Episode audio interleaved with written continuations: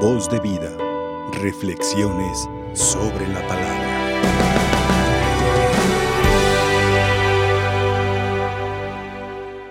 Queridos hermanos, hoy con este día, penúltimo del tiempo ordinario, un año más que se nos va del tiempo litúrgico. Y como final de este año, nos preguntaríamos, ¿qué sigue cuando, cuando llegue el fin de los tiempos? Jesús, con cuánto cariño, hace que nosotros nos preparemos. No quiere que el día en que Jesús venga nos tome desprevenidos. Por eso, las palabras llenas de amor, estén preparados. Vean los signos de los tiempos. Y nos ve sobre todo, nos hace ver con estas imágenes. Vean, fíjense en la higuera y los demás árboles.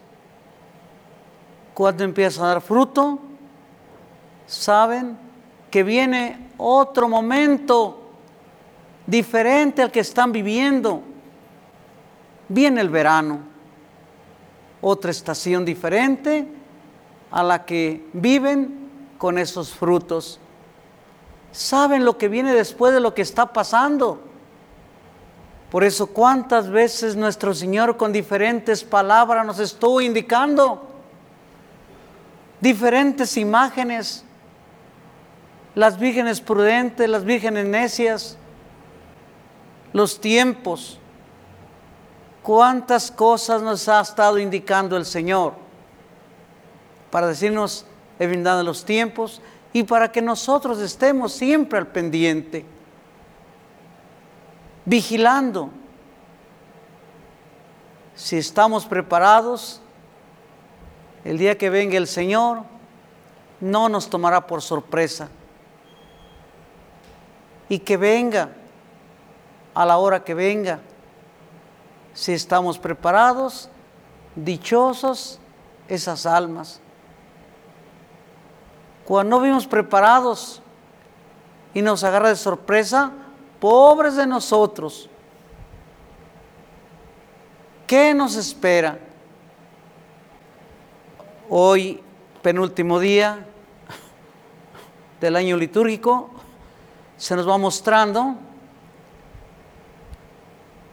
se cierra un ciclo más de este año y la venida del Señor. Esto nos indica también, así como después de Cristo dice que los árboles, los frutos, todo eso viene otro tiempo, también nosotros recordemos que viviendo este momento al fin de los tiempos, viene otro tiempo, el tiempo de esperanza, el tiempo de alegría, el adviento. Hermanos, no nos queda otra cosa sino vivir preparados.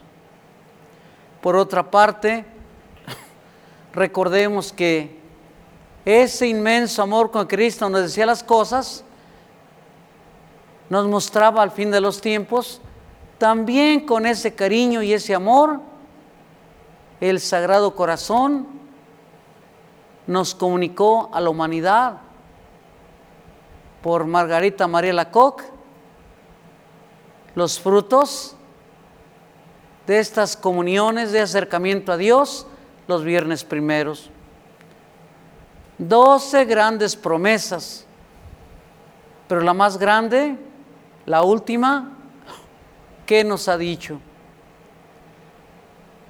Aquellas almas que comulguen los nueve viernes primeros de cada mes, no morirán en la desgracia. Es decir, Jesús nos promete y nos asegura la asistencia espiritual cuando estemos entregando nuestra alma a Dios. La gran promesa salía del corazón de Cristo, un amor grande que no quiere que nos perdemos. No quiere. Quiere que estemos con Él. Y por eso nos da la promesa a todos aquellos que somos devotos del Sagrado Corazón de Jesús. Quiere el Señor que nos hagamos dignos de esas grandes bendiciones y así también es un modo de estar esperando la venida del Señor. Voz de vida, reflexiones sobre la palabra.